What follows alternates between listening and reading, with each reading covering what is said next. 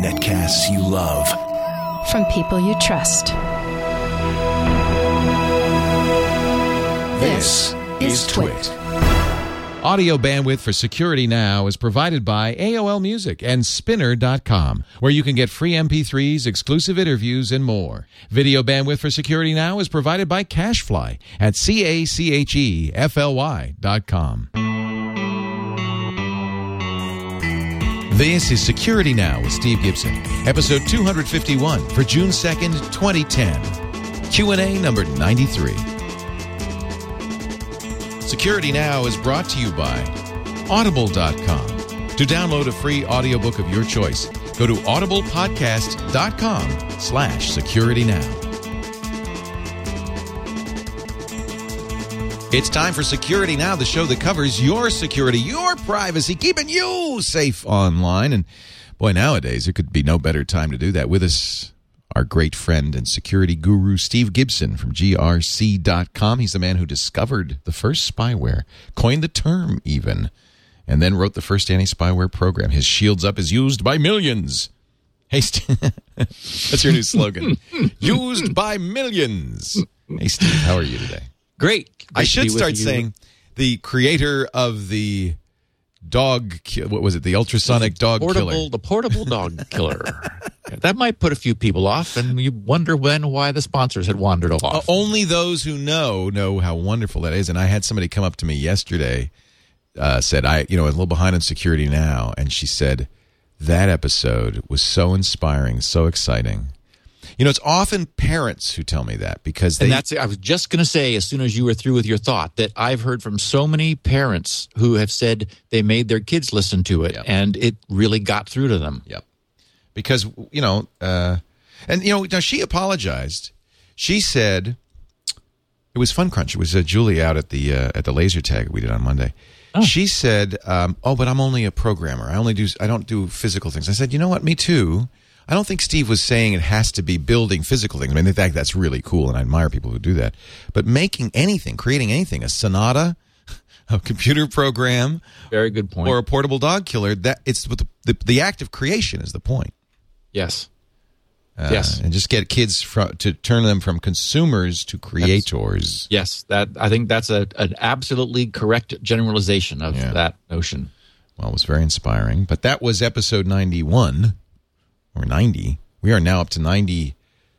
No, no, I'm sorry, ninety. what am I talking about? Forty-eight. Two forty-eight. We're now up to two fifty-one, Yes. and we are back on track for Q and A number ninety-three. That's what I was thinking of. Yep, we've got a Q&A, a uh, bunch of interesting things. I have a a new section of we've that we've never done before that I was inspired by a long note from someone that was important. So it's a notes from the field little insert that uh, that I will uh, and I want to share with our listeners before we get into the Q and A. Uh, and of course, we've got our regular top of the show stuff. But bizarrely enough, not a single security update.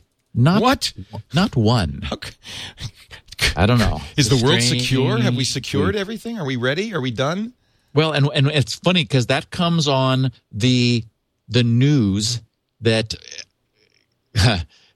that Adobe is reconsidering their quarterly update schedule. Uh huh. Uh-huh. And you may remember that when they announced that they were going to be doing quarterly updates, after I was through laughing, I said, well, we'll see how long that lasts. Yeah. And of course, they began then doing emergency updates all throughout the uh, the, the, the mid quarter. And they finally decided that they're going to synchronize with Microsoft's second Tuesday of the month.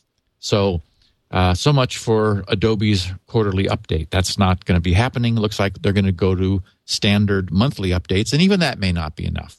I was on it. I- even when when Microsoft went monthly, I thought, but this seems like a bad idea. But they've they've done all right with the monthly updates. I guess it confuses people, and it's hard for business when you update often. I think that often. yeah, the the problem is, and you know, we understand why there's this aggregation of updates is that that that it's purely for the enterprise users who who have who need to calendar this event because it's what it is. They need to get them. They need to make sure that the, the Microsoft updates don't mess things up And we also know that, I mean, against some people's better judgment, enterprise users are often delaying the this update cycle to wait to see if anything bad happens Right. because there have been instances where Microsoft's changes have broken things and so I mean not just enterprise specific things but but things in general. So anyway, I mean it's it brings some discipline to it. It's uh, certainly nice for us um, although then we get these weird weeks where you know we didn't have anything. However, there was lots of other security news. Um, one probably uh, high visibility new hack is extremely clever. It was uh, it was essentially invented by the the the creative lead for Mozilla Firefox, a guy named uh, uh, Asa Raskin. Oh yeah, I know Asa. Yeah, he's great. Uh, well, he's weird. he's Yes. he's a character. Let's put it that way. Well, and, and and when you hear this, you're going to know why. yeah. um, he realized that there was a a fundamental weakness in the in the multiple tabbed model of browsing. Because script running on a page could tell when that page had lost focus to another page. That is when it had been covered up when another tab was chosen. And the script running, you know, JavaScript running on the page could, after a little bit of a delay, so it wouldn't get noticed, could change its tab name and itself to look like a, a some random other site and not necessarily random because it's possible for the script to use CSS tricks that we've talked about in the past to figure out what sites this particular user goes to. So the script could know that this is a Facebook user, Citibank, Twitter, Gmail, whatever. And when the tab is not being displayed, change itself to the login page for that particular facility that the user uses. And or, like saying you've got new mail on the tab or whatever. The point being that then the user sort of like notices the tab or just thinks he's got Gmail open, clicks that, for example, and he's he's at the Gmail screen that might say like your session has timed out, please log in again. So it is a very clever new type of phishing hack where which which would probably catch a lot of people. I mean, it would I think it would catch me if I wasn't really paying attention because I'd think, "Oh, okay." And I would type my credentials into this login page, which of course is not Gmail. It's it, it it's a some other site that is using script to masquerade. And so that's the nature. It's called tab nabbing. How close is this? Have you seen the the like nabbing, it, which is I guess kind of like click uh, that that click um, hijacking thing, where people are getting the Facebook like and and using it. it it's clickjacking, really. It's the same thing as clickjacking. So this isn't exactly clickjacking. Right. I've run across the Facebook like issue and and haven't had a chance to track it down yet. Yeah. Um, and and and um, so Asa made a blog posting, talked about it. It this sort of like you know everyone sent me links saying, "Oh, have you seen the about tab napping?" I said, "Yeah, yeah, yeah. We're going to talk about it today." Anyway, that's what it is. So it's I mean it's not it's not horrible, but it it again again it requires scripting which we understand is a mixed blessing. And and i think the overall the lesson we're seeing here i mean this is an unat- unintended consequence of scripting which it's not an abuse of scripting that well i guess it's an abuse of scripting but it, it's not a it's not taking advantage of a scripting flaw. It's a taking advantage of scripting features and the the nature of what happens if you have multiple tabs and how you can sort of leverage that. And what it says is that, you know, yes, scripting is a problem, but we also know scripting is with us for the long run. You know, when when Jobs is prancing around talking about HTML5 being the future, he's talking about inherently scripting and new root features in HTML5 you know, being an alternative, for example, to to, to Flash, which he's arguing against lately. So so there isn't there there is no way, as, as you remind us, Leo, that we're going to unfortunately get away from scripting. I I say unfortunately because it scares me so much. But, but what it means is that the sites you go to, you need to trust with running code in your browser. And this is an example of, you know, yet another example, a clever, I think, new idea for how scripting can get you in trouble if you went to a site that wanted to take advantage of the fact that you were trusting it with scripting on your browser, mm. not to, not requiring anything to be broken. Just, oops, you know, scripting can do that. Is this does this work on all browsers, or is it? Um, yes, this is. It's a. You might need different scripting, you know, like browser specific right. code in in the scripting. So, um, uh, but you could certainly adapt it so that it would run, you know, in different browsers. The the the, the JavaScript has the fundamental common set of hooks that allows it to do this on any browser platform. Um, also in the news, we have the continuing Google Wi Fi inadvertent spying update of the week because this is now a weekly uh, mention. Now they've been class action sued by multiple ISPs, in addition to the two people we talked about last week who filed the first class action suit. Now there's a couple different ISPs that are suing on behalf of their own customers. And the US FTC, the Federal Trade Commission, has formally asked Google to freeze all data and documents to pertaining to this to prevent their destruction for any of the 33 different countries where Google collected data over the last three years that it was doing this. Um, Google had already destroyed data by uh, under the request from Denmark, Ireland, and Austria. So that data has is gone, um, and presumably it will comply now with the FTC's request not to do any more destruction. I don't know what Google would do if a country explicitly asked it to destroy its own data. I imagine it would. Yeah. It seemed to me that would be the thing to do. Yeah, you got to adhere to the country's laws wherever. I think are. so. Yeah. And in a really interesting little bit of news, Symantec, Symantec security guys discovered a massive stockpile of 44 million gaming login credentials. Um, they've discovered a central a central repository. Get, get That's got to be everybody. I mean, how many?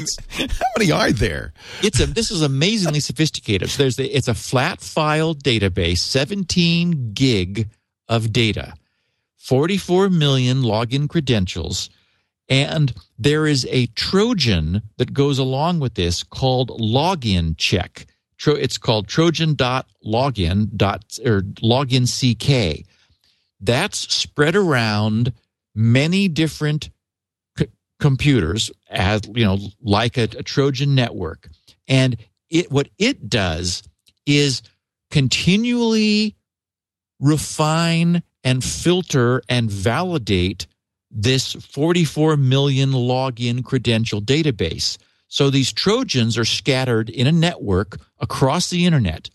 They're and this is how symantec tracked this down they're checking back in with a database pulling out gaming login credentials from the database and using those to log in to gaming servers to verify the credentials current validity and also checking for example the level of the game that this person is at and what assets they've accumulated all of this is then built back into the database this is time stamped in order to say this credential has been checked on this day.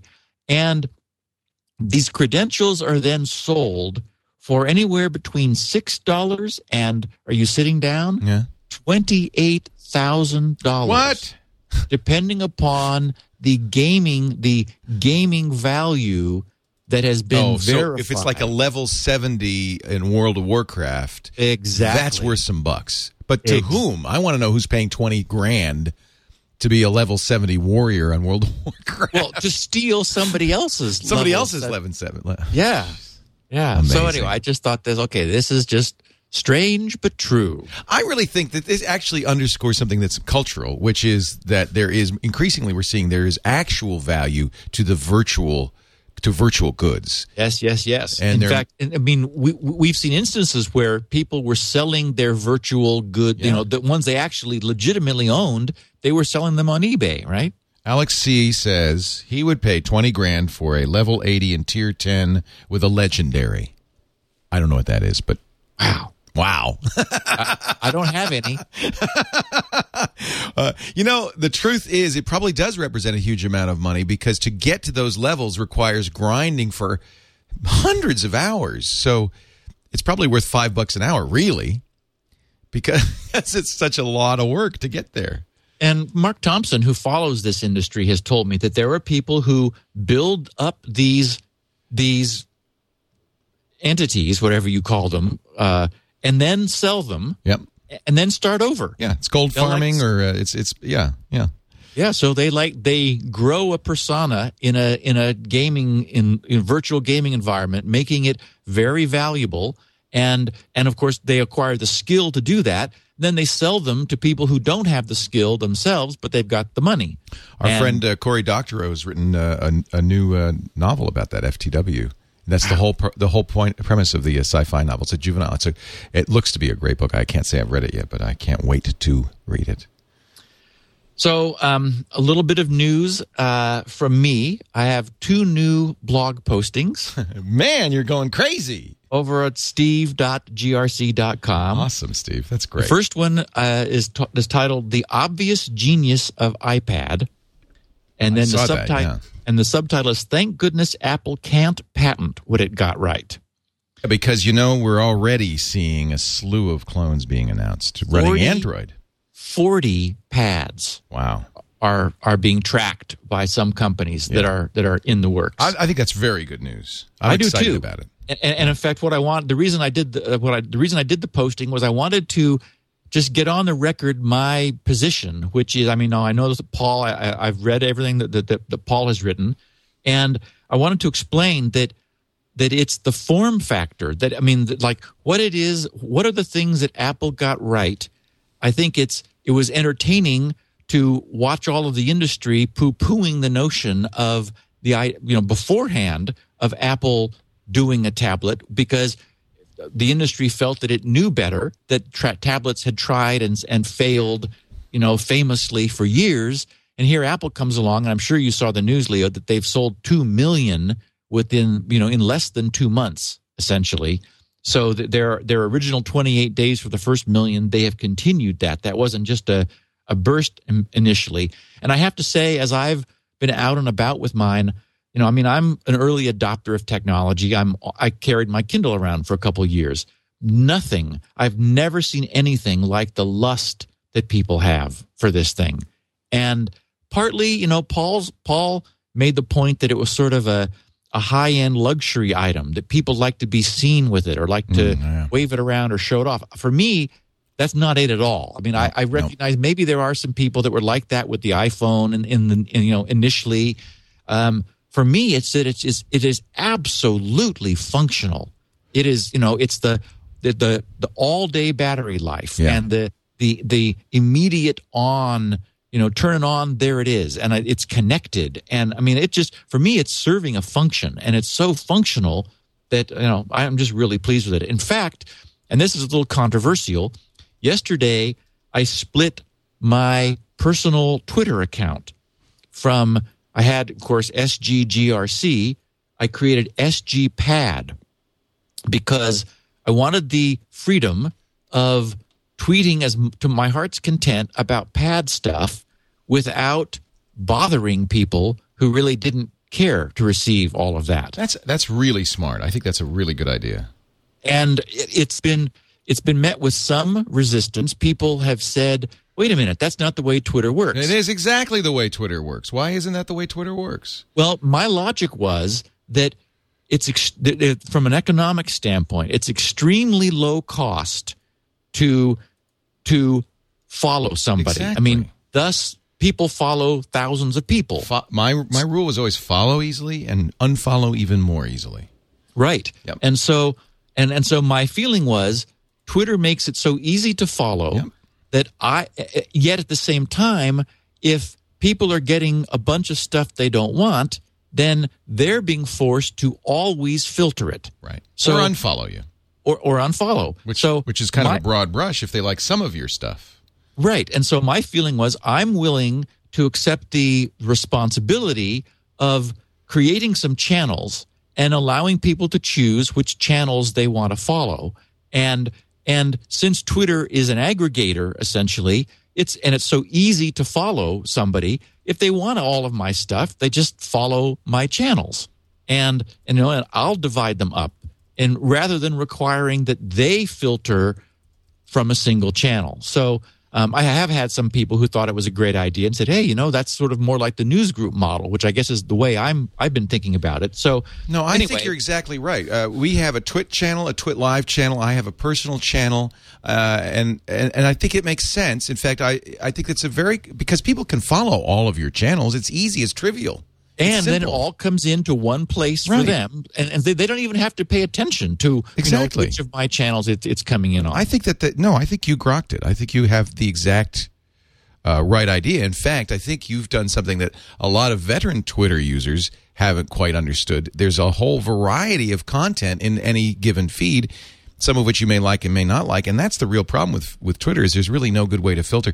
It's interesting because some of the more advanced third party clients now include the ability to filter. So I could say I only want to. I don't want to see any. The, where it comes up is conventions. Uh, E3 is coming up, and there'll be a. You'll see in Twitter. You'll start to see a slew of E3 related gaming news from all the people you follow. ah, if you could say I, everything except if it says E3, I don't want to see it. nice. it. Exactly. So you're doing that by hand, basically. Well, I'm glad. And my, my, I have to say that my my favorite critique showed up shortly after I announced that I was that I was splitting my my feed from a guy named Chad in Baton Rouge. He he's, he he he sent back quote, "I split my accounts for posts that start with or without prepositions." He's, jo- he's joking, of course. Of course, he was joking. Yeah. Anyway, I got a kick out of that. So, So now you have that. SGGRC for your full feed. For i for pad, not iPad, but pad specific stuff, SG pad. Yes, and that's an important distinction I wanted to also make is that I'm I'm bullish about the pad form factor. You know, Apple, I give them absolute credit for having shown the world how to do a pad. Unfortunately, well, unfortunately for Apple, fortunately for the rest of us, um, there isn't anything that they've done that everybody else can't do. Or maybe there is. Um, one of the things I was commenting to my friend, uh, uh, we, we were driving in Southern California a couple weeks ago, and a beautiful Ferrari passed by. And, and this is a thought that I've had for a long time. I look at this car and I think, my God, that's just gorgeous. Why don't other cars look like that? I mean, they could. There's nothing, there's nothing, you know, difficult about bending the metal in the way that Ferrari somehow magically manages to do. But somehow, even though, you know, Detroit, for example, tries to hire, I assume, really good designers, they don't produce cars that look like Ferraris. They they have they like sort of do me too sort of things that never quite make it. And so and of course this this I, I I wonder then if Apple might not have some of that same magic. You know, will we see you know, uh, pad alternatives to the Apple that we want in the same way that we want, you know, the iPad from Apple. And and I don't know, but boy, it's going to be a really fun thing to watch happening. You know, I've been an iPad uh, proponent since bef- since it was announced because uh, I, I immediately saw the value of it. But I have to say, I also see the value of open, and I and and, and Steve's closed attitude on the iPad irks me a little bit. So I'm looking forward to Android based, somewhat more open designs, and I suspect you know it's really about um, uh, multi touch touch. The mobile form factor versus a desktop operating system. I think Android could do a good job. I, we'll see. It'll Oh, be I'm- very interesting. I'm hoping. So yes, so so SGGRC is my regular feed. got I crossed the the nine thousand followers mark yesterday at some point, and uh, and then SG Pad is the is the separate feed where I'm just going to be f- absolutely free to tweet about pad stuff. I mean, I'm carrying it with me all the time. I'm thinking about it. I'm experimenting with apps. Um, I found a pair that I like much better, for example, than Goodreader, which was the you know the PDF reader that got an early start on the iPad. Um, I just don't like it as a PDF reader. Um, it has the advantage of allowing you to get stuff into it easily, but but the combination of downloader and iAnnotate I like much better. Yeah. Downloader is a fantastic downloader and viewer of stuff, and then you can use the open with to send it over to iAnnotate, which is just a feature rich, very nice PDF reader. So, you know, I want to be able to share that stuff without worrying that I'm bugging people that have no interest at all in list, you know, mm-hmm. in in in pad stuff. I kind of am tempted because a lot of the uh, newsreader software that I use has the capability to tweet uh, as you go, and you know, right now I send it to Delicious, but it but some of these don't have Delicious capability. And I'm thinking it might be nice to tweet, but I don't want to fill my stream with. So maybe I should have a Leo's feed. You, you're inspiring me, Steve. You're teaching me. You're you're schooling me in how to do this. So I'm glad I, well I, done. I, want, I wanted to discuss it with you because it seemed like the right thing I to think do. you're right. Yeah. So giving look it's never wrong to give people control Right. you know that's never wrong give them choice. And of course, the, the, the, the proof will be in how many fewer followers I have in the pad specific well yeah account than I have in, in my general all purpose account. that's true So- if you had the same number in both then it would be an indicator that people wanted everything Right. and everybody wanted everything but we know that's not true we offer as this is a good example we offer a leo feed that is just the shows i'm on as well as individual feeds so this is on that the you know leo, radio leo as well as and we it's we don't publicize it but there's also a twit everything feed that people could get everything but my feeling is it's very similar people are going to build their own ass- ass- assortment of podcasts based on collecting the feed. what's the trouble of uh, subscribing to four shows then you have exactly what you want Right. and in fact, that does seem to be the case. The Radio Leo feed, I think, has thirty or forty thousand subscribers, but that's those are pretty hardcore people. Most people subscribe to the individual shows. Well, and, and also remember that I have the non personal Twitter account, Gibson Research, and that's only got about 5,000 people compared to SGGRC, my personal feed, that's got 9,000. Well, that's also a data point. It tells so you what it- people want on Twitter. Yes, it says that there are people who want GRC related news only, period. And I want to respect that and, and give them the choice. And I also think that it shows that people want per- personality and authenticity, and they're less interested in, in in ads on their Twitter feed. They want to hear from you. Yeah. They want to hear what Steve says. It's a it's really a personal thing, that, and that's what I like about it. I want to hear what Steve thinks today.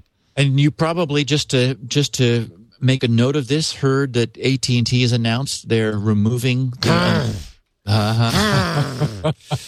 So let's let's let's actually say this because uh, it's very important you know this. If you have already subscribed to the unlimited feed, the thirty dollar a month feed on your iPad, they say we'll see. you'll be grandfather. They say that will persist, but no one will be able to get that anymore. You will have to buy a twenty five dollar a month, two gigabyte capped uh, account. That'll be the biggest account, and you can add t- five gigabytes for ten bucks. Uh, my ex- my experience was because I I thought I'll, let me see how the fifteen dollar two fifty megabyte plan works. Well, I got my first warning notice after four days. Yeah, my father-in-law, who is eighty, got his in a week. Two fifty is not a lot. And I wasn't downloading video No. or movies or any big stuff at all. No. The problem is that in our world, everything has gotten big. Yep. I mean, you know, my, the, the first hard drive on my PC, my XT, was 10 megabytes. So 25 times that I used in four days, really not doing much, just sort of poking around. And I thought, well, okay, that, that experiment told me something. And so I immediately switched to the to the unlimited for 30 bucks. So um, I guess the only thing we can do to help our listeners is to say, hey, if for somehow you're surviving on a $15 plan and or or like you know not surviving on it, you may want to jump to the $30 mm-hmm. plan to get yourself grandfathered in before that's gone forever. I Although, think it's too late. oh, it's, eh, oh, I think no it kidding. started like at midnight. I think, oh. and I'm hoping, oh. I'm hoping, Papo, I hope you subscribed to the thirty dollar plan yesterday because I don't think you can get it today. I don't know. Though, Oh, it starts Monday. Okay, they're telling me in the chat room it doesn't start till Monday. So now is now. Yay. Now Yay. get it. And if you're hearing this on Monday, I'm sorry. You have till June seventh. I do wonder if maybe two gig. They're saying that that only two percent of users are using more than two gig a month. Yeah, the two percent are all the people who own iPads, iPhones. I don't know. I think two gig is not much. In fact, if you watch, if you use our TwitPad application, Oh, yeah. And yeah, you yeah. watch our doing any shows, big media stuff, then you're going to have to stop. I mean, that. this is why I'm pissed. AT and T basically, this was a complete. well, it's a blind side. It's it, this was a uh, what do they call it? A loss leader. This was a tease. This was a lie. Is what it was. yeah, and it didn't last very long for us to be told thirty dollars unlimited. It was like woohoo. I'm thinking uh, that this this is there's something going on behind the scenes. I think AT and Uh-huh. Offered this special deal to keep Apple away from Verizon. Well, and did, have you heard that Verizon apparently has CDMA iPads they're testing? I saw that. You know, rumors we don't know, but I tell Uh, you, there was rumor. something yesterday that happened that may be more than a rumor. Steve Jobs was speaking at uh, Walt Mossberg and Kara Swisher's D8 conference, and they asked him when's Verizon coming, and he visibly bit his lip, Hmm. like he wanted to say something, but he didn't. And uh, I think I wouldn't be surprised if Monday, which happens to coincide with the day this is changing, Steve comes up on stage and announces Verizon iPhones or Verizon iPads or At the. Worldwide Developers Conference. Yes. Yep. I th- but now that's no one knows, and those are all rumors. But I, at this point, it seems to me that the relationship between AT and T and Apple is sh- is if this didn't shatter it, I don't know what will. And uh, that's Yeah. it's time, Apple. Yeah, he can't have been happy with this. I mean, wh- where where you keep hearing stories that people in San Francisco, New York can't can't use their phones. Can't wait to get rid of AT and T. Yeah. Amen. And you, and you just imagine what a Verizon iPad would be, or a Verizon iPhone would be. Uh, well, Verizon's my network. I mean that they're, they Yeah. I I left Cingular because of the poor performance. Then AT and T bought Cingular, Right. and I was you know, and I moved my number, yanked my number away from Cingular over to Verizon. I almost said it. Anyway, yeah, it's, it's a great number. I didn't, want- I didn't want to Don't lose it. say it out loud. I I dim I don't remember it, but I, you know, you and John both have a, a a certain fetish for numbers, your phone numbers. I won't say any more. Yeah, well, it's one. It, it, it's a thousand number, and those are not easy to come by. Three zeros on the end. So That is pretty good. That sounds professional. um, I had a great, neat note. Speaking of your your father-in-law, uh, from a grandmother. Uh, she uh, she she. The, the subject was YAT, yet another testimonial. Uh, was her acronym for SpinRite. She said, "My situation starts out slightly different than your typical SpinRite stories. I'm a 55 year old grandmother. I have what my husband calls, I love this, a thriving not for profit computer business. I help family and friends and referrals with software and hardware problems, apparently for free. She says sometimes oh, she says sometimes I receive cash or a gift card or even the occasional pie for my I do it because I love computers and it's my way of helping others. Isn't that awesome? I have not, and I love the fact that Kathy's going to be going to be hearing this. She says, "I have not missed an episode of Security Now, and have been waiting for the right time to buy SpinRite to support your work. Recently, my niece brought me her laptop that would not boot, that, oh, that that would boot to a black screen with four choices. Each choice caused the machine to reboot. Yeah. I immediately knew two things, and, and Leo says, "Yeah." Yeah, been there, done that. if she if she brought it in to the big box store where she purchased it, they would surely reformat it. And before hearing about SpinRite, I would have spent hours trying things to no result. SpinRite took only four hours unattended to get this laptop up and running again. I was going to surprise my niece and back up her data.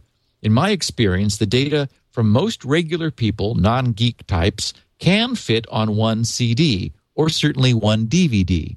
This 60 gig hard drive had only 10 gigs of free space. I elected not to back up anything. She promised she would pick up an external drive on her way home. I'm pleased to add a YAT, yet another testimonial for SpinRite to the universe. Thank you for a great product, and thanks also for Security Now. It is required listening for me, says Kathy uh, Zwolski, Z W O L S K I, in Minneapolis. So thanks for sharing that, Kath. Great story. Neat. Hey, there's one other news story I, I just wanted to comment on, and Yeah. uh, I, I knew about this a little ahead of time because, as you know, uh, Colleen Kelly, our uh, esteemed VP engineering, left for Google a couple of weeks ago, and she Oh, told yeah, me yeah. a couple of weeks ago that Google was not, you know, you get a computer when you join a company, and the offer was Oh, I know what the story is. Mac, And you're right. It, it is Linux. a topic for this show. and no Windows. Now, Mm-hmm. Google is this is speculation from the press that Google's not doing it for security reasons. Google isn't really saying, uh, but apparently you'll have to go. You know, you have to beg if you want Windows. And Microsoft, we, well, we, we, we should back up a little bit and tell people that what the, the, the news is that Google is formally telling its employees they cannot have Windows Nope. any longer. No, there and and a new employee is not offered a Windows machine. I don't know what Colleen chose because she's a big Windows fanatic. So I would guess bet, I Linux. bet, but I I bet she went Linux. Yeah, I would think. Yeah, so so Linux or Mac, you're you're allowed to choose. Apparently, some employees are allowed to keep Windows on laptops, but not on their main desktop machines. Google is saying this is a consequence of this the continuing security problems with Windows. Right. Um, Microsoft has blogged that you know, like not happily that uh, they disagree with this from a philosophical standpoint. That you know, Mi- Microsoft is saying, "Now, wait a minute, let's take a look at the history here. You know, we're doing a lot to improve security and blah blah blah." So you know, you'd expect something back from them, and I don't disagree that finally Microsoft is truly getting a clue.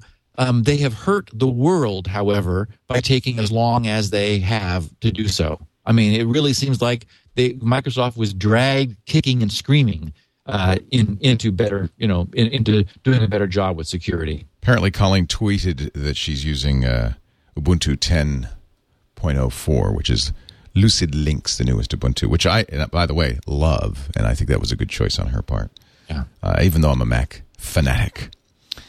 So, So I have one notes from the field, and Oh, then we'll get into our Q and A. great. Um, this is from someone who asked to be anonymous for reasons are that everyone will know shortly. He said, uh, he said regarding Security Now 249 on cars and plugins, the vehicle ECU remote attack. Steve, I've been listening to Security Now since the early days, and I think you're doing a good job of explaining basic tech concepts in a very easy to understand way. I don't always agree with you, but I do respect your opinions. Mostly, I don't agree with you about doing everything in assembler. I think You're not you're not insisting on that. and he's certainly no, and he's certainly not alone. Um, I'm not saying every, everyone should use it. I'm just saying I do, and and I'm sticking with it. He said I mainly work in C or C++, and I share a lot of code with other developers, which I think makes assembler impractical. Um, in SN 249, here we go. You talked about vehicle ECUs being susceptible to attack. right.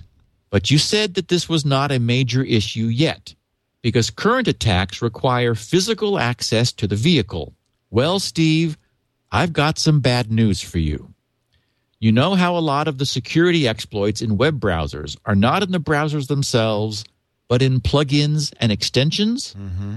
Well, these days, cars got plugins too. I work as a real time software developer and also do electronics design for a small company that develops aftermarket fleet management systems for vehicles. Our units are installed in many thousands of vehicles around the world, including military vehicles, police cruisers, buses, trucks, heavy construction equipment, and of course, many passenger cars. These units are GPS equipped and are using GPRS, the cellular packet radio system, to send data in real time back to the server. This data includes the vehicle location, mechanical data such as engine condition, speed, RPM, current gear, etc., and physical data, such as hard braking events and even hard turns and accelerations. We have an onboard accelerometer for that. You know, just to break for a second. So clearly, what they're doing is they're they're creating an add-on system for sort of monitoring the way vehicles are being driven out in the field, in addition to you know where they are moment to moment and so forth. So he says, until about a year ago, our units were designed as passive monitors that were just listening to the communication channel between the vehicle ECUs on CAN bus, CAN bus, or J1708 lines. We then interpreted the data and extracted information like the RPM, speed, and engine temperature. Recently, in order to support a wider range of parameters in vehicles, here it comes, we developed units that are able to transmit on the communication buses and request parameters that are not transmitted periodically by default. So we can see what's happened is where they went from a passive background monitoring mode to an active participatory mode because they needed to stimulate the the equipment on the bus to feed them information that they could no longer that wasn't available just by sitting there and listening passively. So he continues, this allows us to support the OBD hyphen Roman numeral 2 standard, whatever that is, so clearly some open vehicle thing, which is a request based protocol that is implemented in all cars that were made after 2001. We also use it to request extra parameters on J1939 data buses on heavy vehicles. While we were developing this system, we had a few incidents where where wrong data was sent to the vehicle, and we did encounter some interesting results, ranging from nothing at all to a vehicle engine shutting down and refusing to start, and the dashboard lighting up like a Christmas tree. We now have quite a significant install base of these kinds of units. And we did have one incident where an employee sent the wrong configuration Ooh. to a number of units in the hmm. field, causing a few trucks to refuse to start. Hmm. That was fortunately solved by sending the correct configuration to the affected units. Now, we do try to build our units robustly, but security was never a concern for management and was always treated as a non issue, and thus was not allocated any developmental resources. The unit's communication with the server is not encrypted and probably cannot be strongly encrypted because of the very low end Yeah. 5 to $10 CPUs that are used in these units. These CPUs were selected for both low power consumption and low cost consideration. We know GSM is practically broken, making eavesdropping on, on the communication channel possible. The communication protocol would probably take a while for an attacker to reverse engineer, but should be possible. And I should know, as I've been reverse engineering communication pro- protocols between engine ECUs for quite some time, and I've gotten quite good at it. An attacker, given resources, it doesn't have to be the NSA by any means, could probably remotely disable vehicles equipped with our system or any similar one, or even cause the system to transmit arbitrary data of his choice onto the vehicle data bus. Thus, I'm pretty sure that the same commands that were sent during the research you mentioned, such as the command to disable the brakes, can be sent remotely by an attacker who took control of a unit such as the one our company makes. Now, that would make what we what used to be a local exploit into a fully practical remote exploit. Hmm. I'm not sure what can be done about this at this point, as our company, and probably most of our competitors, try to get more features into the market as fast as possible without much concern or even any understanding of the security implications. For the automotive industry today, security isn't even an afterthought it's never thought. The people that are making the decisions usually don't have the knowledge to assess the security implications and are also reluctant to listen to the ones who do, labeling them as alarmists or paranoid. I do try to bring up those issues from time to time, but I'm not going to risk my job over it. Yeah. As you have foretold, I'm pretty sure that these issues will surface in a few years and make headlines. Only when that occurs will both vehicle manufacturers and aftermarket equipment companies be forced to address the issues. But I'm afraid it would take a few years and a lot of bad press to see any change. Now, Steve, feel free to contact me if you want any more information. But if you decide to discuss this on the show or on your website, I would appreciate if you would leave my name and any details that could identify me out of it. As it would not take much to trace this information back to me, this is a very small industry. And as I said, I do like my job. name withheld by request. Wow. Yep. That's an interesting So- story. Wow. And does it surprise any listener of this podcast that this is the nature? I mean, anyone who's been paying attention for the five years we've been doing this mm-hmm. and following along, I mean, you would guess all of this if you hadn't just heard it from someone who actually knows. Yeah. I mean, unfortunately, this is the nature of security and it's the nature of the way our systems are still being developed even today. We need to learn the hard way, unfortunately. Every time I get in the car now, I look at my OBD two port just to make sure there's nothing on it. oh dear, that's scary. Steve, we've got some great questions for you, and uh, we got about an hour left in the show, so we're going to get through them as quick as we can. Great. Uh, some wonderful, some wonderful stuff as always. Before we do that, though, I do want to mention our good friends at Audible.com who make this show possible. Audible is a great bookstore, an online bookstore of audio books. Uh, 75,000 titles. They play on 500 different devices, including all the Apple devices. I have just downloaded and installed the beta of the Android. I'm very excited about that. Getting very good reviews. It's still in beta, but that means it's soon to be available. Um, the Zune, the Kindle. If you go if you go to audible.com, you can click on the device center link right at the top there, and it will tell you, you know, all the different devices that this will play on from all the different manufacturers. You can then listen to incredible literature, great books, lectures, radio shows, even newspapers and magazines read out loud to you so that you can read those times when you just can't hold a book. And I was saying yesterday, this has really brought back lit- literature for me. It's really brought back. I don't. I'm busy. I don't have time to. I wish I did to sit down and read. And when I do finally get in bed and and try to open a book, it's like I'm out. So now when I go to the gym, when I drive carpool, when I commute, if I commuted, which I don't anymore, I listen to Audible books, and I get an hour reading done a day. Let me tell you, an hour a day, you're going to read a couple of books a month. Now, I'm going to get you that first book free, and I've got a recommendation since I know many of you listen to science fiction. I'm a big fan of Philip K. Dick. And I think one of his most, now, some of his stuff is pretty inaccessible and difficult. Of course, he is the science fiction author who wrote the um, Do Androids Dream of Electric Sheep, which was the inspiration for Blade Runner.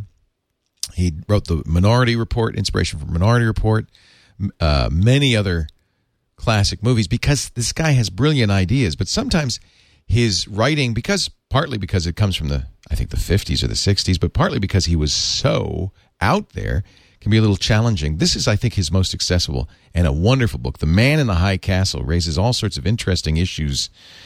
What if the U.S. had lost World War II? In this book, the Germans have the east side of the country, the Japanese have the west, and it takes place in San Francisco. Slavery is illegal. It's 1962. It's a very, slavery is legal, I should say. It's a very interesting Hugo Award winning novel, and you can get this absolutely free. And I think science fiction is a good way to dip into audible.com if you like the genre because uh, it's so engaging. You start listening and you are sucked in. You are sucked in. But let me tell you, if you start browsing the science fiction collection, you'll see there is a huge amount of not only Philip K. Dick, but Ursula K. Le Guin, and by the way, brand new, the Isaac Asimov Foundation trilogy. I can go on and on and on. It is a wonderful way to recover those great stories from your youth, listen to them again, or if you've never listened to them, listen to them for the first time. Audible.com. And go to audiblepodcast.com slash security now to get your first book free. You'll sign up for the gold account. That's a book a month. First one's free. You can cancel it anytime, but that book will always be yours to keep. I'm going to go home today and listen to my first Audible book on my new uh, Sprint Evo. I'm very excited. I also have the Nexus One. I'm putting them on both. Are the are the Asimov robot novels on Uh, Audible? well, they're short Like- stories. like yes, they are absolutely. I Robot. no, no, uh, Caves, Caves of Steel. Ah, let me check. Because that's oh those the the the, the Let me check. robot novels are spectacular. I think Caves of Steel is the first of several. See, I uh, you you got me. There's quite a bit of Asimov. They've been recording all of this like crazy. There are 27 Asimov novels on here. So I would be willing to bet Caves of Steel is on here, but let me just check. I don't know. That's a great question. Browse away to your heart's content. Pebble in the sky, like stars like dust. I Robot, The Naked Sun, The Robots of Dawn. Yes, Caves of Steel, unabridged. Seven would- hours, 43 minutes. If if our listeners want a recommendation for an Asimov, a fantastic Asimov mystery, uh, he does these. It, he just did a, a series with uh, R. Daniel uh, was the robot's name, who paired up with a human detective, and oh, yeah. uh, just spectacular novel. I am adding it to my wish list. This is another great thing about Audible. You you find a good book, you just add it to your list, and then you're going to have that to uh, listen to the next time. AudiblePodcast.com slash security now. We thank them for their support of the Security Now show. All right, Steve, are you ready? Q&A time. Let's go. Let me open up my questions and start with numero uno. Where, where is it? Where did I put it? Dan in Sioux Falls, South Dakota. He's asking about HTTPS instead of HTTP. Steve, after hearing stories uh, such as Google capturing data that was sent in the clear via Wi Fi and ISPs performing deep packet inspection on customers' traffic, I was wondering why we don't all move to a system that allows all internet traffic to be encrypted. Couldn't HTTP be deprecated in favor of HTTPS? Mail sent using SSL, etc. I realize not everyone would want to buy an SSL cert for their personal website, but maybe we could have two levels of SSL certification. First, a free cert that allows the website and the visitor to encrypt data but not necessarily verify the identity of the website owner. The second level, the traditional SSL cert with encryption and verification that the owner of the website is who he or she says he or she is. Is there any technical reason why you couldn't do this? Nearly every internet capable device sold within the last five years can handle SSL certs, right? I personally would love to see ISPs become merely a dumb pipe, transmitting data but having no idea what the data is. Thanks for the great podcast, Dan. Well, great minds think alike because we talked about this, didn't we, Steve?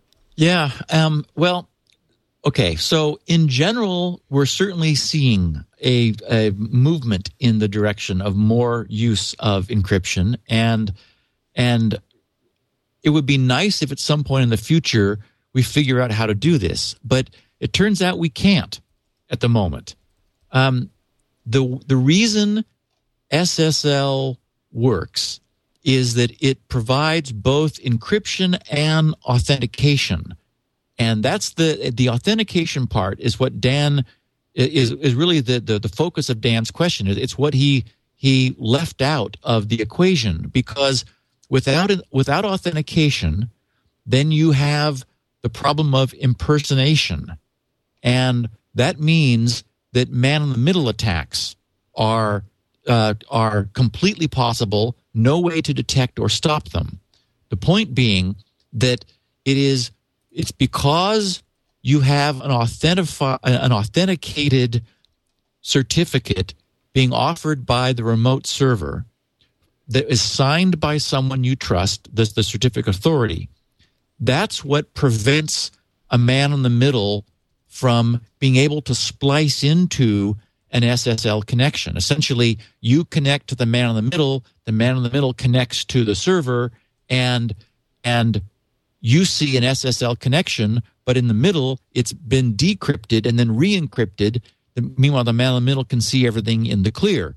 It's certainly the case that if that if we were only trying to protect mistaken eavesdropping, like what Google did, then sure, you could just have sort of an in the clear exchange of a cryptographic key and use that to encrypt the traffic so that passive eavesdropping would would be thwarted but you wouldn't get any any verifiable security which is what SSL gives us.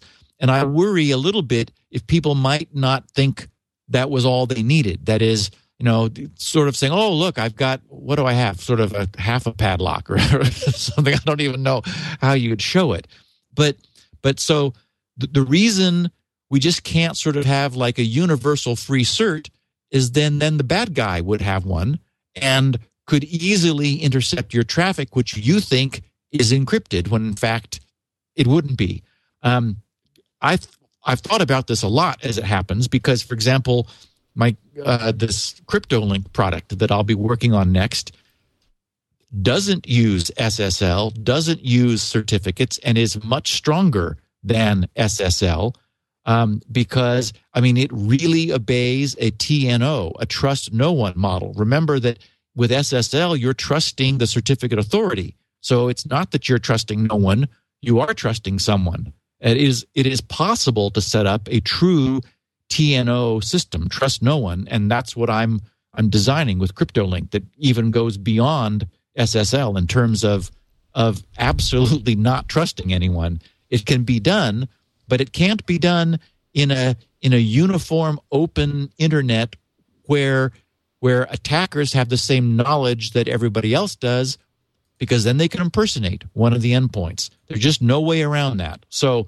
unfortunately we're not we're there there i can't see a solution today for what dan suggests. You you you have to have some information which is not known to the attacker in order to thwart man in the middle, and that requires something like a a PKI, a public key infrastructure, such as we have now, with with chains of of trust and and and trusted roots of some sort. So you're saying, well, but, but the guy who just wants encryption. I mean, it doesn't have to always be verification. You're saying the man in the middle even means that encryption is no good.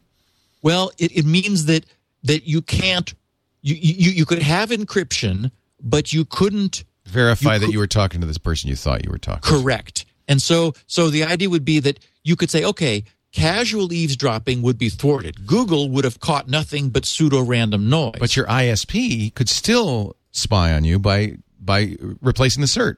Exactly. I see. It's it's it's analogous to what we've seen corporations do right. where they where they put their own cert in their employees browsers. Or opera which is what opera does with opera mini. The mini exactly and so at that point, you have, yeah, you've got encrypted traffic, but but whoever is on the other end may not be the person you think it is, and they, are, of course, are decrypting because they have the other key.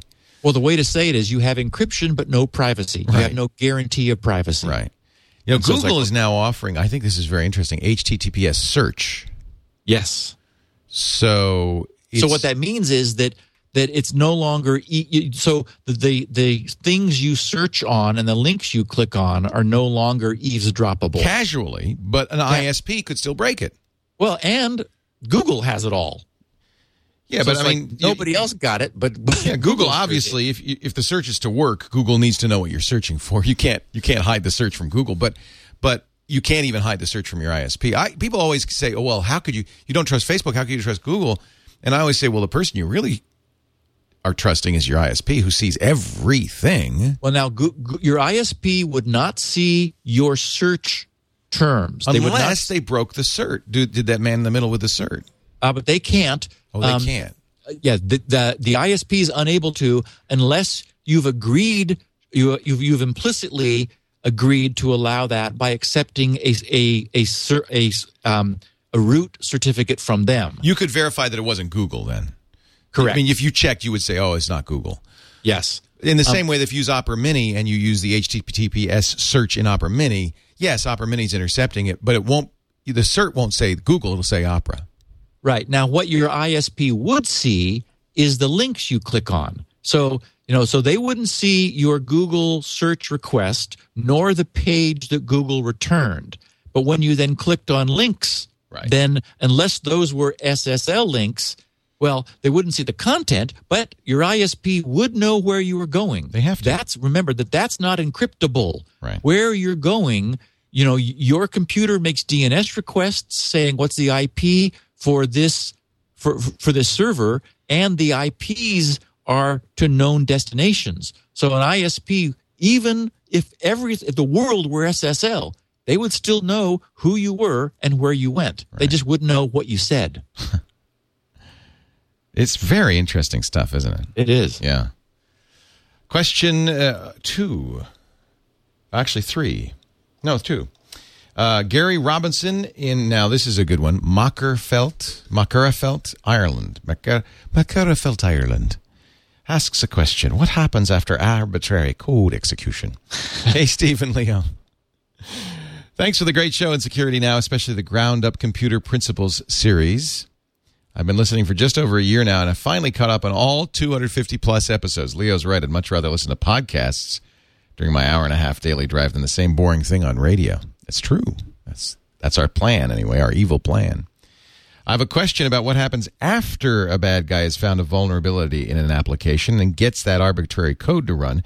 Based on your descriptions of this subject, Bad guy uses some buffer overflow or some other vulnerability to get the arbitrary code into memory, causes the program counter to jump to that arbitrary code instead of returning to the previous function, or however else they've corrupted the program counter. When the bad guy's arbitrary code finishes, does the application crash? Is the bad guy smart enough to populate the arbitrary code with the correct return address so the application continues as normal? If if the app will always crash after arbitrary code execution, isn't that a good indicator for us to know something bad may have just happened? I know it could be hard to tell this application crash apart from the other standard common application crashes, but might be one way you could kind of be aware that something may have gone wrong. We should run some diagnostic to or virus checker before going to that banking site. I would be delighted to know what you think on this. Please keep up the good work on security now. Gary. I thought it was a great question because we we've absolutely not even once discussed that. We've talked That about is- the mechanics of it, but not what happens afterwards. Yeah, exactly. And the answer is we don't know. Well, Uh, couldn't they it- just push the return code on the stack? Precisely. I loved the fact that in his question he was talking about the program counter and setting it to something.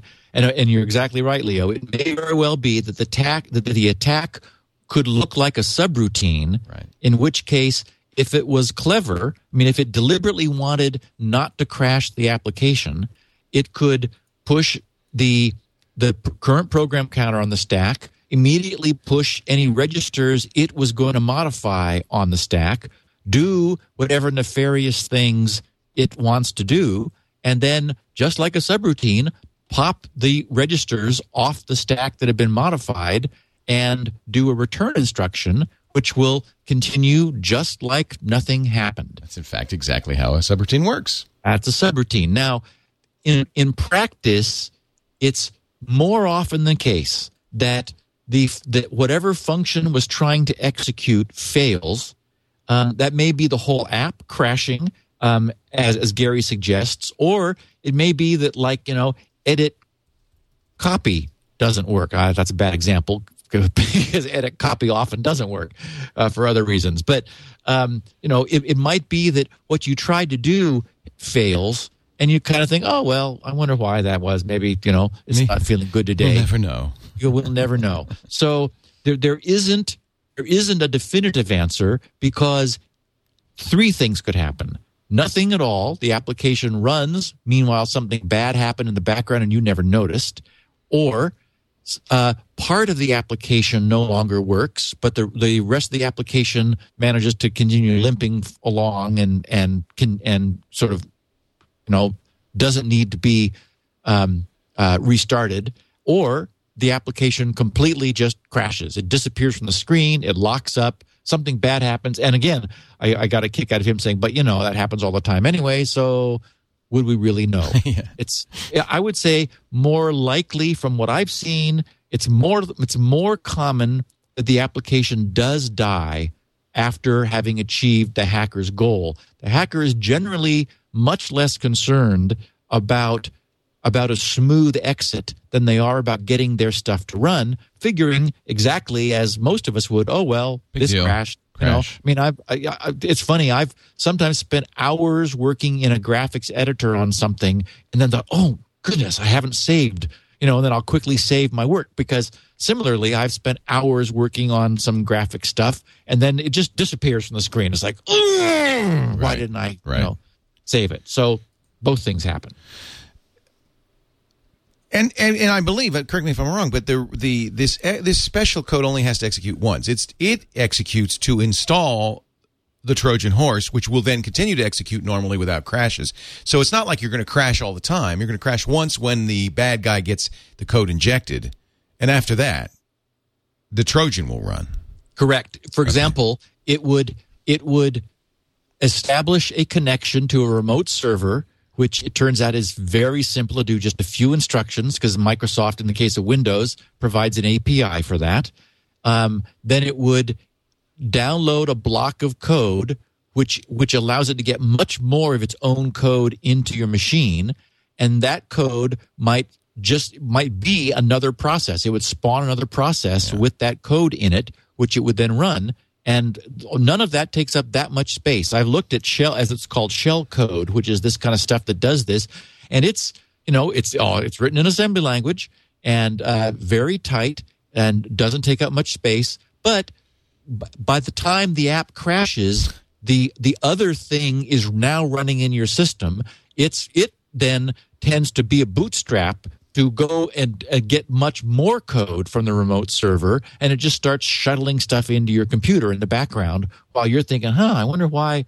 My word processor just died. Oh, just fire it up again and, and hope I saved a copy recently. Wow. Question three from KD Martin in Dallas, Texas. He spends a lot of time gazing at the stars. Subject Tau Ceti. The correct pronunciation of this star, pronunciation of the star is Tau Ceti. CT. I say. Seti. Yes, I, do- I do too. Cetai. Okay. It really hurts my ears every time you say SETI. okay. Sorry. Didn't mean to hurt your ears.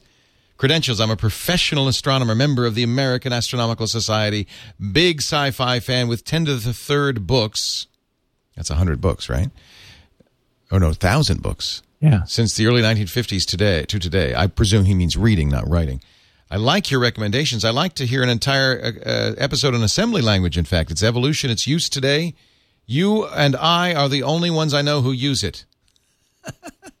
I sure enjoy your podcast. I heard every episode ever made. You and Leo do a great job. Tau Cetai. It's going to be so difficult for me, but I wanted to let our listeners know I have always pronounced it Tau Ceti. What, why did that come I up? mean, did we every- mention everyone Tau? Ta- everyone pronounces it Tau Ceti. I mean, I I think Gary Jerry Pournelle pronounces it Tau Ceti, and I guess we're all wrong. It's the closest sun-like star to us, right? So So- so it's a frequent target of science fiction. I mean, that's where you want to send your probe, right, to somewhere close, not That's- somewhere. that's where it they're coming no from. to get to. That's yeah. where the, that's where they're coming from. but it's Tau Cetai. S as you know uh, phonetically S E E hyphen T I E Cetai. See So Thai. Just remember, Yeah. when you see Thai food, you will love it. Or you will eat it. How interesting! yeah, As it must have been somebody's name or something. I will look it up. I will Uh, Wikipedia no, will. it. Thank you, Katie, for correcting us. We always want to say things correctly. I'm listening to a, a book, uh, audio, a book from Audible right now, and there's four mispronounced words. That's all in the book, but it bugs the hell out of me. I don't like Mm. to, you know.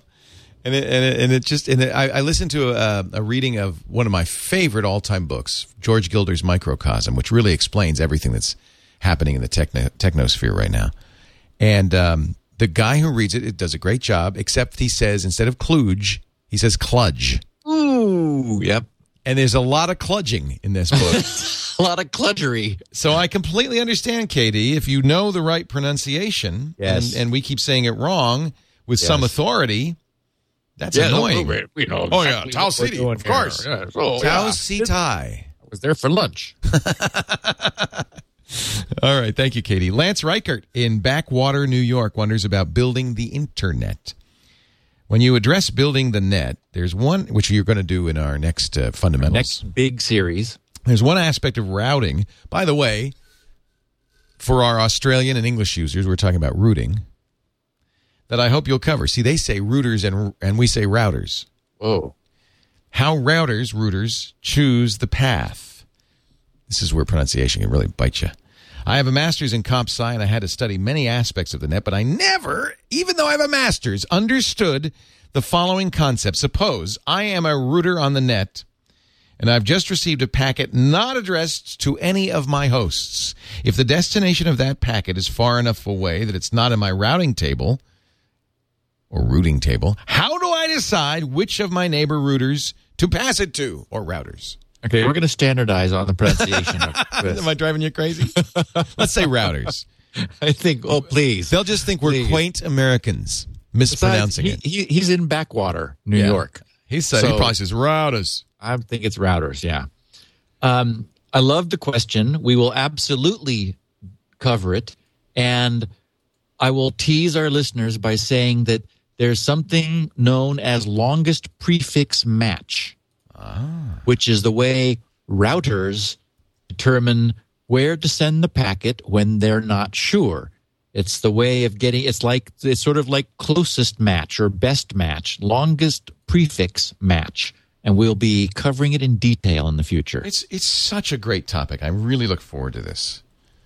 Um, I just love it. It's like all the other topics uh, in this series where really smart people put their heads to a really thorny problem and came up with an elegant. And and Leo, I, it's funny you you just hit it. I was going to say that, and I'll probably say it again. Unfortunately, our listeners are going to get a little annoyed with me, just just being gaga goo goo Yeah. over the the the phenomenal design Yeah. of of what was originally created. Yes, it's not perfect, or is that should be no, it's not perfect. Anyway, it's not perfect. it's got problems. I mean, we know denial of service attacks and spoofing and all this other stuff. But look at what this thing has done. Look at how it's grown. Look how it's survived. Nothing that we have has scaled the way the internet has from its original design. I mean, this it is phenomenal. And and I know why it works the way it does. I I get it. You know, I've this is I've spent a lot of time in the last decade really, you know, playing with this stuff. So um, we're going to have a, a great series. And again, I believe our listeners will come away saying, "Wow, I understand all of it now." Yeah. There's a wonderful book on the wizards of the internet uh, that was written by um, Katie. Oh, I can't remember her name. Um, it's just a great book on the history of the internet. Who? It's not Bob Metcalfe. He did. He did Ethernet. He was Ethernet at Xerox. Yes. Uh, it's those original guys at BBN who did all this. I'll I'll find the name of the book in a second. But we've got another question. Chad Masters, Leavenworth, Indiana. He says the iPad ain't instant on, Steve. It ain't instant on. I've heard you mention uh, on several episodes now that the iPad is instant on. Hey, instant on means a device can be powered on from a non-powered state and not have to boot an OS before it is ready to surf the net or play a movie, etc. I can understand how you'd think the iPad is instant on. You press the power switch and boom, there it is. However, the iPad in this instance isn't off. It's coming out of standby and not a powered off situation. The iPad never really turns itself off completely without either A, the battery dying, or B, you pressing and holding the power switch for more than three seconds. And then you slide the switch to power off button, and that switches the entire unit off. Now it has to boot when you turn it on, and that takes in my it takes about a, a minute or no, about half a minute to do in mine.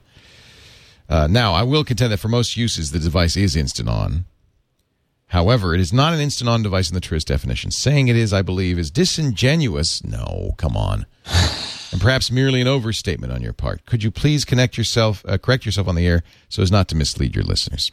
Now, he's being a little I picky. stand, I stand corrected. yeah. I mean, it's powering Actually- up now. I'll give you, we'll let it, we'll Yeah. watch it happen. I do I do know that, and if uh, I mentioned these two recent blog postings of mine, the uh, the first one I, I uh, was the uh, the obvious genius of iPad. The second one is uh, pads are next, and in those I explicitly talk about There, now coming it's on. out of coming out of standby quickly. So yes, I know that they're not instant on. For me, okay, what instant use, I guess, is a is a more correct term, Well, here's uh, the point you don't ever switch it off. right? So, from the purely practical point of view of the user picking it up and using it, it's instant on. It is not technically instant on, but you don't switch it off.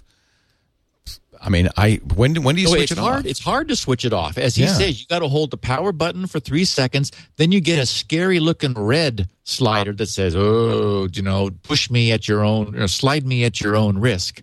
And in fact, I became quite adept at this with that first 3G iPad I had. Remember that was locking up all the time. Oh, yeah, yeah. And it was you who said, uh uh Steve, that should never do that.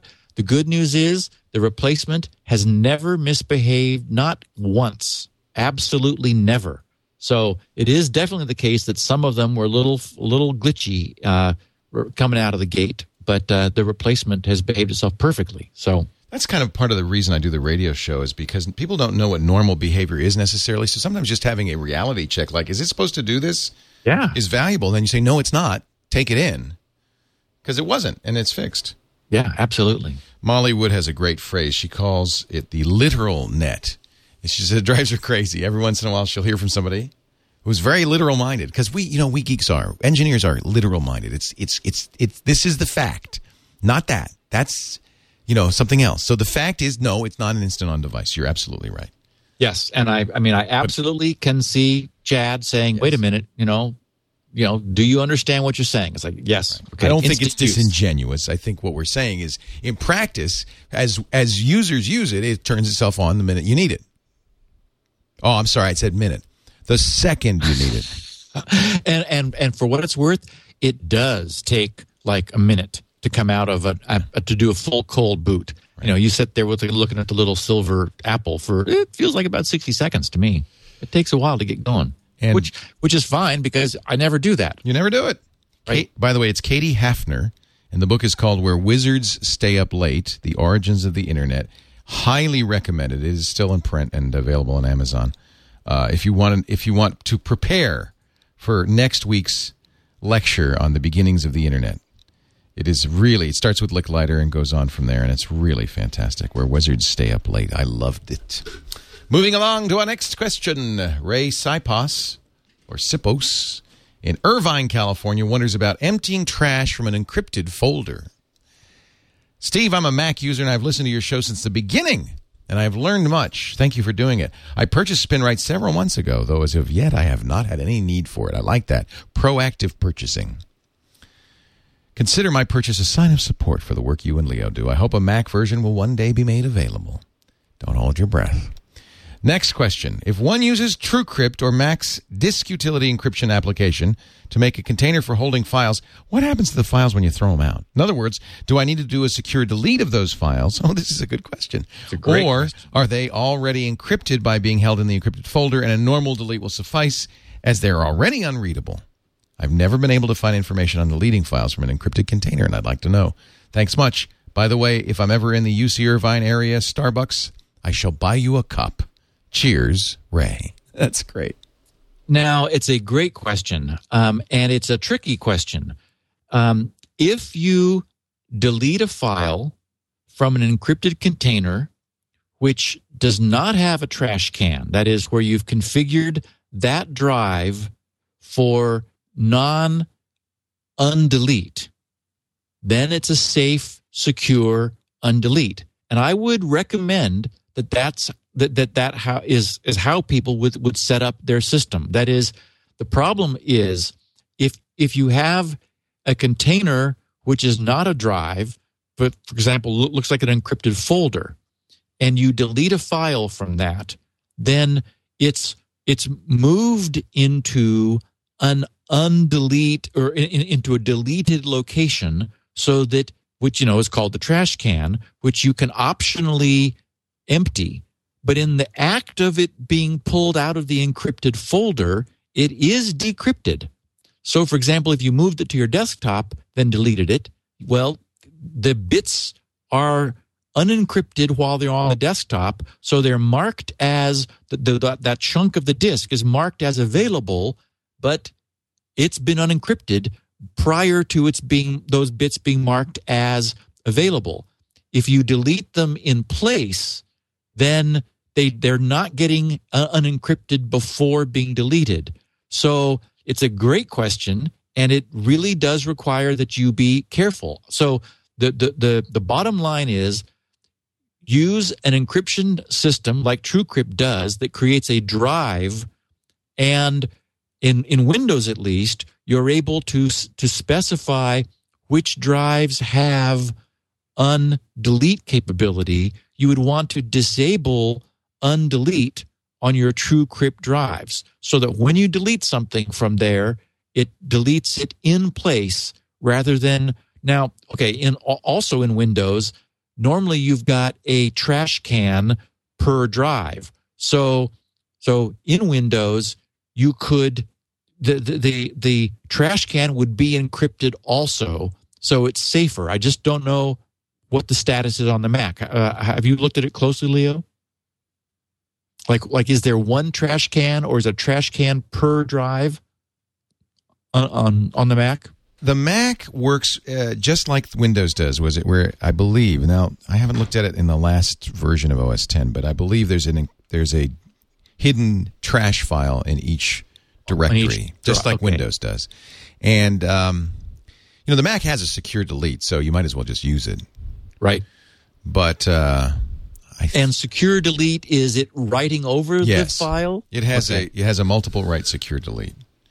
Uh, and Windows you can empty directly, right? There's a there's a, sh- a shift delete uh, is instant, but yeah. I don't think Mac has an instant delete. Oh yes, a, right, a non-recoverable delete, and then you would either want to use that or just configure your TrueCrypt drives not to be undeletable. In which case, it would mark that space in the TrueCrypt drive as available, leaving it encrypted, and you'd have a safe, right. secure delete. Right. But there is uh, there is on the Mac a secure delete, so I would just yep. if it, you know use that. Yep. That's a great question. Boy, I never even thought of that because you're unencrypting as soon as you're removing it from the encrypted folder. So yeah, yes, and so if it goes anywhere else, now like it's, into, now it's clear text. Exactly. Yeah. I don't think sh- I'm troubled. I'm trying to think if Shift Delete is an instant delete on the Mac. I don't think it is. I think it's only Windows and Linux. Question seven, but we will have to test and return with uh, our answer later. Ben Rexworthy in Bedford, UK asks for SpinRite licensing clarification. Steve, I've been an avid listener to your podcast for many years now. I've often heard testimonials of SpinRite from listeners saying how they've saved the day. Have you saved the day with relatives and friends, just like our our uh, emailer earlier today using SpinRite. However, when I looked on your licensing option, it clearly states a single license is for individual end users on one or more of their personally owned machines. Sounds like you're endorsing the use of the product outside of the personal licensing guidelines you have written, my friend. Oops. the literal net is back. I, am not going to use it for commercial use, and I don't really want to buy four copies of the software for friends needs help. I, I don't. I do understand the need to protect your intellectual property, and, and I wouldn't want to break any copyright laws. This is why I'm writing to ask. He says. I think there will be others who are also concerned they may be breaking your licensing agreement, and I think it would be good for you to clarify possibly allowing for two distinct categories, maybe commercial and non-commercial, in addition to commercial and non-commercial use. Anyhow, Many thanks for the wonderful work you do in educating the public. I've used you as a reference many times. Kind regards, Ben. See, Steve, you're a nice guy. Well, that's the I'm, problem. I, I, think I'm a practical guy, and I, I, one of the things that's always irked me is when you buy a disk utility and it says you can use it on one drive. It's like, oh, come on, right? Who who's going to buy one of these for every drive they own?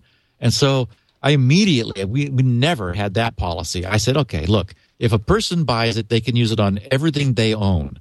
Um, if a corporation buys it, I ask them to buy four copies, and then they can use it on all the computers the corporation owns, a so-called site license. For individuals, though, I mean, yes, I would just ask you to use your best judgment.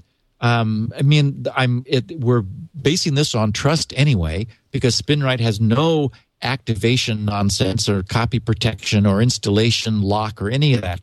I hate all that stuff. I always wonder, Leo, like when I, you know, when I use a program where I have to activate it, what happens when that company goes out of business? Right. Well, it just, it's happened.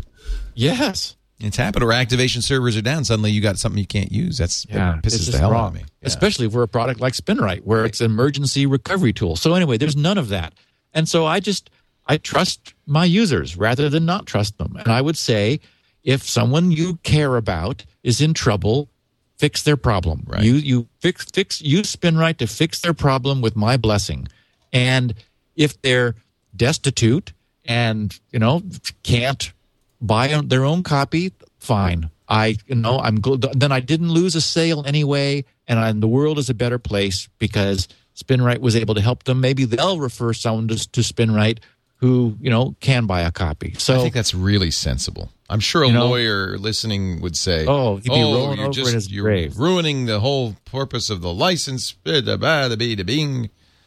But anyway, Yeah. I think that's the sensible. That's like a.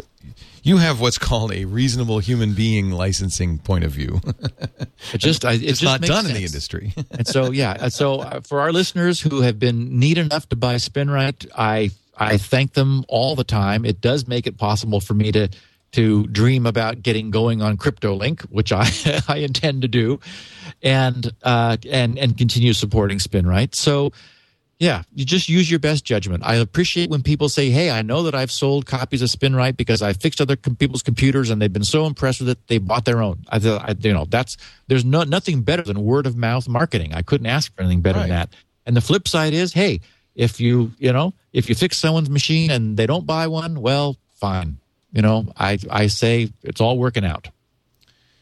It is time, Steve, for our last question of the week. It is the insecure hotel Wi Fi horror story of the week. I need a, an echo chamber and some scary music. Maybe I can borrow it from uh, the GizWiz. Hi, Steve. Love the show. This is uh, Scott in Winters, California.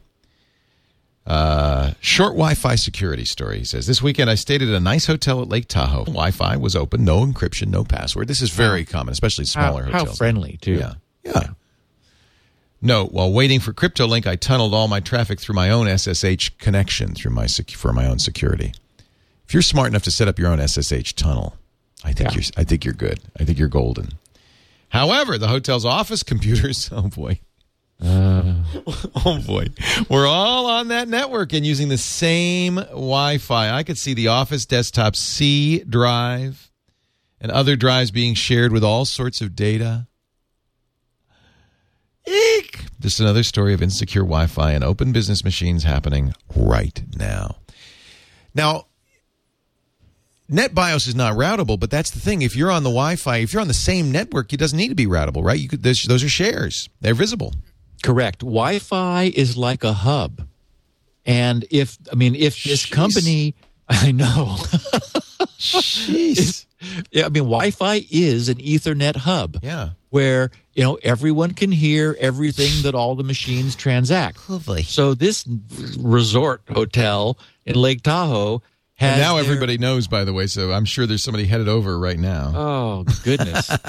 I, I hope, hope I, I, and we know that none of no one who works there in management listens to this podcast. There's no way Right. No way. they would have their, you know, their administrative machines on using Wi-Fi. I mean, my goodness, wire those machines down to the Wi-Fi hub instead of having them themselves be out on the network. It's just horrifying to think that you know there's this the C drive Let's- of the machine Let's give them some advice. What uh, if they got a wired router now and uh, used that and attached the Wi-Fi router for the guests? Would that be sufficient? Well, there's a wire somewhere. I mean, you know, wires came are coming into the hotel. Well, that's what I'm And saying. So, so- they, so they, uh, so they. Okay, so here's their cable modem or their data, you know, whatever their net, internet access is. That goes into a wired router. Yes. One wire goes to their office for their systems, wired systems. One goes to the guest Wi-Fi. Would that be sufficient, or do we have to do a triangle? No, that that would be fine because you're then you're gonna there will be a switch isolating the Between the office two. from. I mean, sure, a you know Uber hacker you know goes in, they could still access data, but not what what what Scott's talking about, where you know he- he Anybody just- can. It was being offered to him Here. in the same way that you know all this personal information being, was being offered to Google. Well, and see, I don't, you know, the, you could say, oh, well, that's the hotel's problem, but the, the problem is probably in those records is every bit of personal information and credit card information about all the guests who are currently and have ever stayed there. So it's also uh, me that they're revealing information about. Yeah. Yeah, because it's more than just re- revealing their business. It's revealing potentially uh, their Yeah. their customers. Yeah, it's all their credit card information. Yeah, all that All- stuff. all Checking the hotel right now. guests. That, that's not okay. Of course, it's kind of kind of revealed anyway. But Steve, some great questions. Of course, as always, great answers. People can find this show uh, online. You can download it. In fact, if you go to twit.tv slash sn, this is kind of our, our standard for all of our shows. We have a list there of all the RSS feeds because there's there's there's at least three now. There's a audio version, there's a large video, and a small video version, and you can subscribe to those, and it will work on almost any device that can subscribe to podcasts podcast feeds. Steve does goes us one better. You can go to grc.com/slash security now, and he has not only the 64 kilobit version. But he's got a really squoze down 16 kilobit version for those of you who are bandwidth impaired or you're on an iPad and you're trying to keep under the 250 gig, 250 meg limit. A couple of podcasts have put you over that. Uh, I- you know, so uh, grc.com slash security now. He also has transcriptions, which is really nice to have the written version of this. And, and they're human transcribed by a real human with a brain, Elaine. So, uh, you know, they're actually good transcripts. He also has uh, all the show notes and every show going back 251 episodes. And I have to give a shout out to this new daily news podcast of yours, Leo, for our listeners of Security Now. I, th- I was talking to you about it before we began recording, so it bears repeating. It's fantastic. Thank you. It's Tom Merritt. He calls it Tech News Today. Thank you because it's coming up this afternoon and every afternoon, 5:30 Eastern, 2:30 Pacific, Monday through Friday. That's 21:30 UTC. Um, Tuesday, Wednesday, Thursday, Tom's co-host will be the great Becky Worley, who was my first producer at Tech TV for Screensavers and Call for Help, and is ABC's tech reporter and uh, Good Morning America, and she's just great. So Tom and Becky um, every weekday, and Sarah Lane will join them. Uh, we'll have other co-hosts. Tom, of course, did the great Buzz Out Loud on CNET, and he's really brought his talent, his brains, his enthusiasm, and his skills to uh, Twit. And we're so happy to have him. Well, and it's just it's professional and polished and and interesting. I mean, these these these are smart people who have a real professional feel to them. When I started watching it, you, you were replaying yesterday's, I guess, um, uh, as as we were getting set up, and I thought, I mean, immediately I thought, whoa, this is good. This is better than Leo's usual crap. this is way good. Uh, well, thank you. I'm really, I'm really thrilled uh, that we were able to get Tom to join us. Uh, it is number one uh, in podcasts uh, right now. I'm seeing that's pretty on iTunes store, on right? iTunes. That is that is really uh, good news. We're very happy about that. And uh, you can uh, it, it- that's that show is TNT Tech News Today. So you can also um, subscribe to that at the same the same system, which is twit.tv slash TNT. And uh, there is there is audio and video, and uh, you can get that right away. And that, that that's a variation on my slogan of "Trust no turtles." by the way. Trust, trust no turtles. Yeah. Tech News Today is number one with Tom Merritt. It's number four for the video uh, on the uh, on the podcast. So we're really really pleased. Tom's done a great job, and it's a great show. And please watch live at live.twit.tv or subscribe so you can hear it every day, and it, it will get you up to. It it complements Twit perfectly. Twit is really us get, sitting around and talking about what it means. But if you want to know what happened every day and get the instant analysis, get the instant information, Tom does. There's nobody better than Tom Merritt. Tech News Today, TNT on twit.tv. Thank you so much for reminding me to plug it. I'm not good at plugging. Steve, we'll see you uh, next week. If people have questions for our next Q&A, which will be two episodes hence, please go to grc.com slash feedback and ask that question. And I will remind our listeners that I'm now tweeting up a storm. Uh, GRC, uh, just it's uh, Gibson Research. If you want just GRC updates and news and nothing else, uh, SGGRC is my personal Twitter account, and I'm also talking about pad stuff a lot over on SG Pad. So you can subscribe to all, or one, or two, or whatever you like. It's great. It's, it's really fun to be able to follow Steve Gibson uh, around the clock. And Thanks, of course, Steve. the blog, steve.grc.com. We'll see you next week Thanks, Leo. on Security Now. Security.